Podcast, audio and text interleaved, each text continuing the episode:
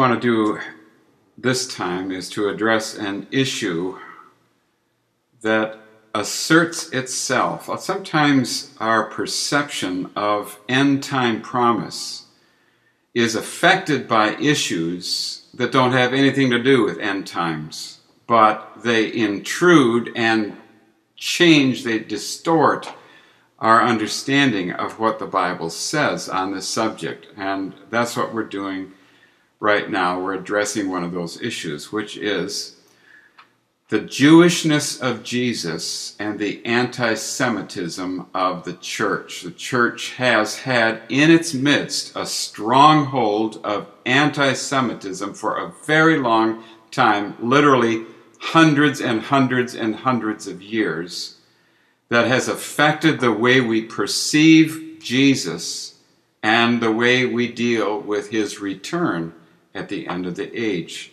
So, let's look at this teaching. Let's look at this uh, rather ugly part of history and see how it happened, and then we'll see how it affects our perception of end time promise. First, a good dose of the Word of God. Um, this is from Ephesians 2. The main verse that deals with the relationship between Jew and Gentile. And this is what it says For he himself is our peace, who has made the two one and has destroyed the barrier, the dividing wall of hostility, by abolishing in his flesh the law with its commandments and regulations.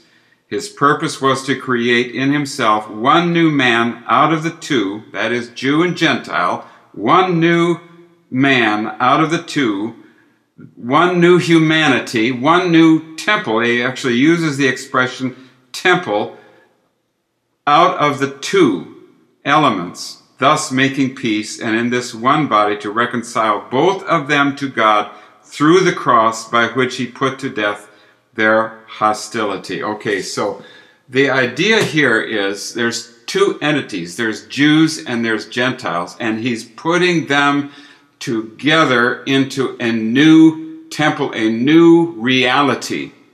Now, I want you to notice that the Jew is still Jew and the Gentile is still Gentile. But they're being put together, they're joined by a supernatural connection, just as in a marriage, a husband and a wife man and a woman.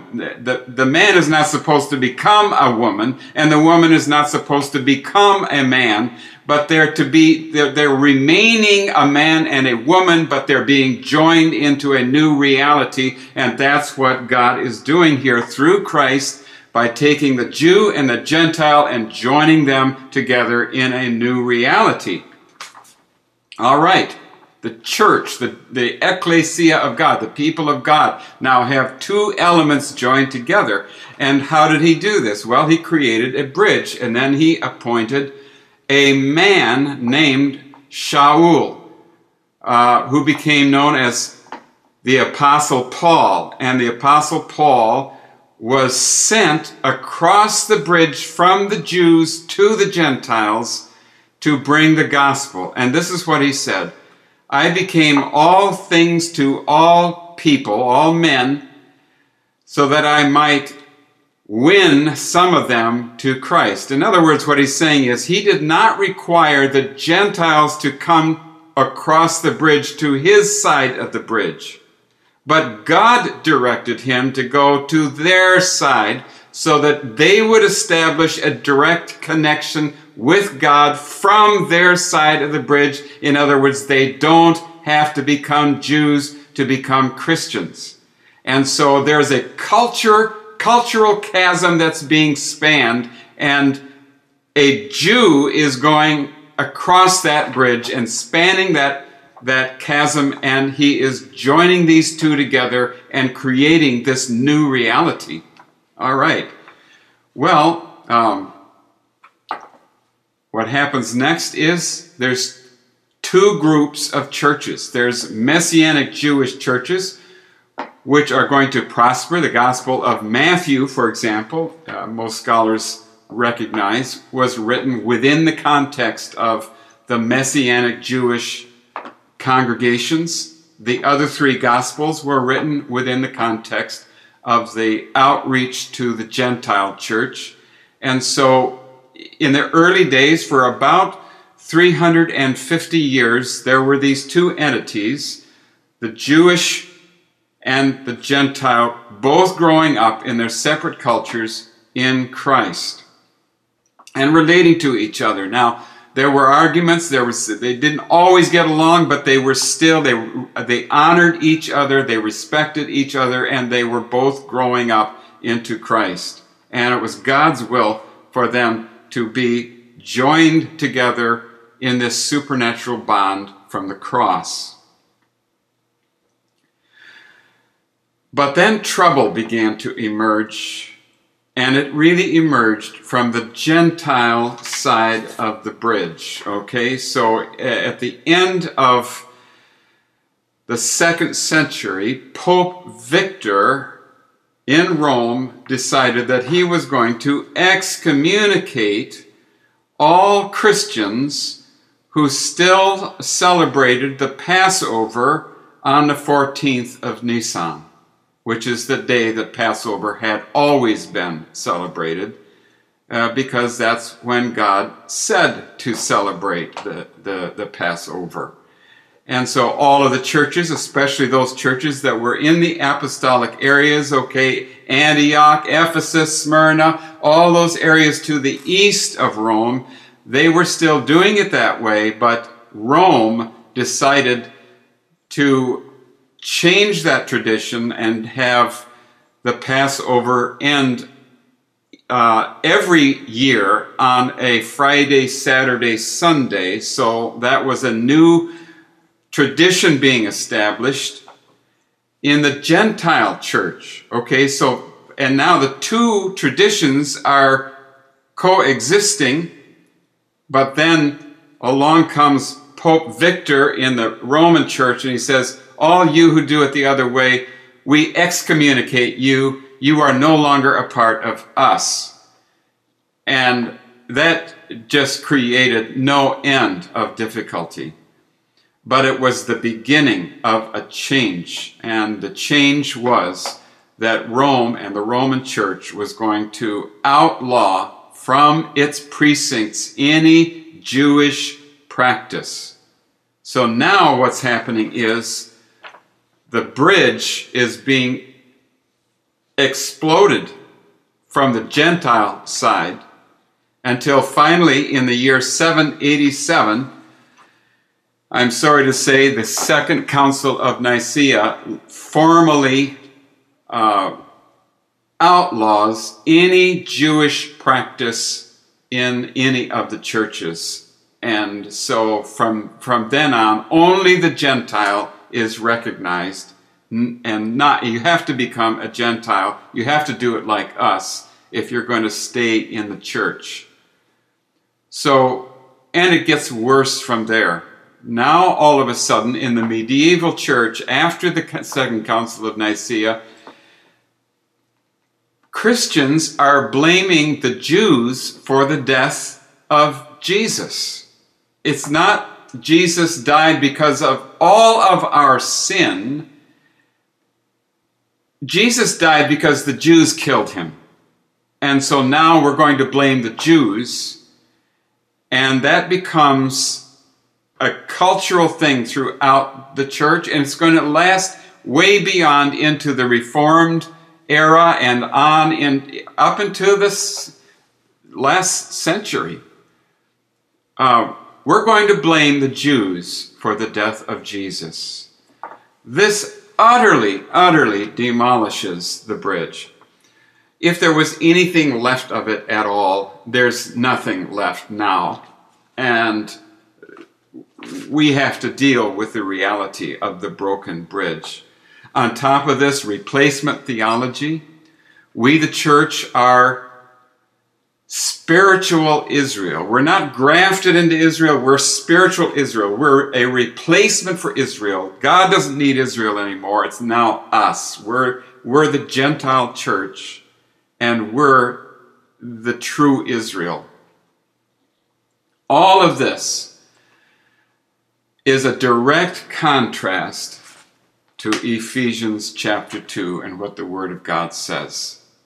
Satan has planted a doctrine in the church that exalts itself against the Word of God, and instead of the cross bringing these two realities together, these two cultures, these two people groups together, and joining them with a supernatural bond, we're saying now that the cross actually is destroying the Jewish half, and so now we only need ourselves. We need the Gentile part.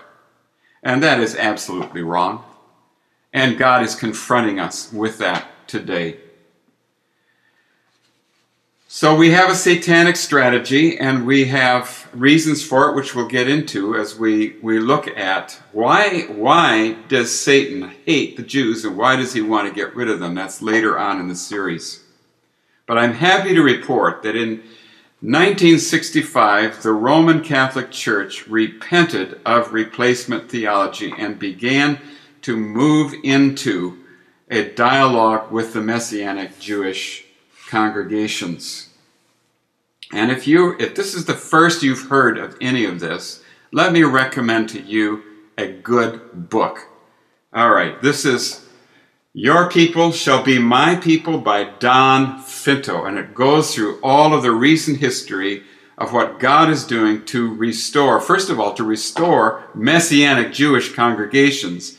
And then at the very end of this book, it talks about toward Jerusalem Council 2, which is a major effort that I believe is born of God to bring healing and reconciliation to this whole tragic, sorry, sorry history so that Ephesians 2 can become reality today. This is kingdom reality. The two shall become one. God breaking down the dividing wall of hostility. All of this has to happen if we're going to look at the end times properly. It's like when we repent of anti Semitism, a filter is removed from our eyes and we're able to see God's Word more clearly. And we're going to have to see that Jesus is a Jew who said salvation is from the Jews. And so we have to deal with the Jewishness of Jesus. And more and more, as we look at end time promise, that is going to reassert itself again and again and again. So let's just deal with our hearts right now and, and, and ask ourselves have we repented of replacement theology? Have we repented of an anti Semitic attitude? so that we can look more clearly at the, the reality of Scripture. Why? Now let's ask this question Why did God choose the Jews? And why was Jesus a Jew? And why did he say salvation is from the Jews? So we have to deal with the issue why did God choose anybody? Isn't he God for everybody? So let's, let's just look at that now. When God started out, he gave Adam dominion over creation. We know that from Genesis chapter 1. He gave Adam, that is, human beings, dominion over creation. But then Adam allowed Satan to come in, preferred to listen to Satan than to God, believed Satan instead of God, and allowed deception to come in, and the authority that God gave him, the dominion that God gave him began to be corrupted. Now, eh, God, let's just imagine God as the builder of a house who's building his house for his children, and then he's finished with the house, and he says, Okay, children, now I'm giving you the key. And God's relationship with his creation, with that house, changes at that point because it's their house. So anytime he comes to the house, he's going to stand at the door and knock. And they have to let him in. Okay, so there's a relationship, but the authority is for the human beings on the in the creation. You get this now? And God is limiting himself and his authority. Well, then, Adam messes it all up. The, the authority that he is given is abused, it is twisted and perverted. We see that in uh, Cain murdering Abel. He didn't have the authority to do that, but he took the authority he didn't have. And it, it, it's, a, it's just a story of abusing authority right on through to the present time. Well, God is not going to take that lying down. He's got a plan how to redeem that situation. He's going to send a redeemer. But that redeemer has to be a man, and he's going to be called the second Adam. And his name will be Yeshua, but we're going to call him Jesus. He's called many different names in the different languages, Jesus in Spanish and so on, but his original name, Yeshua. And he's got to be born totally human in order for him to be able to make his way to become the second Adam and to be given total authority over the earth. And so uh, this second Adam has to be born of a woman because that's the only way men happen in this world. They're born of women. So God has to choose a woman through whom his second Adam would be born. And we know we all know that was Mary. Well, Mary, how does, how does she come into the world? Well, women are born into families, okay? So there has to be a family selected for this woman to be born to, and that is the family of Jesse and David and this whole lineage uh, of, the, of, the, of that family that is descended from David. All right, but tribes families come from tribes, and so there's a tribe here, the tribe of Judah. Well, tribes are parts of nations, so th- there's a nation that has to be chosen, and that's the, the nation of Israel. You see, so God had to choose a woman, a family, a tribe, a nation. He had to choose somebody. And it wasn't because he was playing favorites. He just had to choose somebody if this human being was going to create the new authority that would redeem all the, the fallenness of, of this creation. And so he chose Israel. He chose the descendants of Abraham, Isaac, and Jacob. Um, now, th- there's no playing favorites here. He had just as many good promises for Ishmael, for example. I will make of you a great nation. You know, he's not playing favorites. He's just choosing because he's got to choose somebody. And so it does happen to be Israel. And Jesus did say salvation is from the Jews. All right. But now, here we are with the bridge again. And God wants us to understand that this Jesus, this Yeshua, is really the Savior of all the people groups and all the nations and all the races. And so here's Paul crossing over and and he's preaching a Jesus that's just as much the king of European white people, for example. And so European white people want to believe that Jesus is one of them, and so they create pictures of Jesus as a white European. And I don't believe God has a problem with that. I believe that He wants us to believe Jesus is one of us. Um, and well, pretty soon other groups get the idea, and so here's uh, Jesus as a black person I don't think Jesus, uh, God has a problem with that. And here's Jesus as a Native American, and you you can just take it on and you say, well, Jesus isn't Native American. Jesus isn't a black person. He's white like me.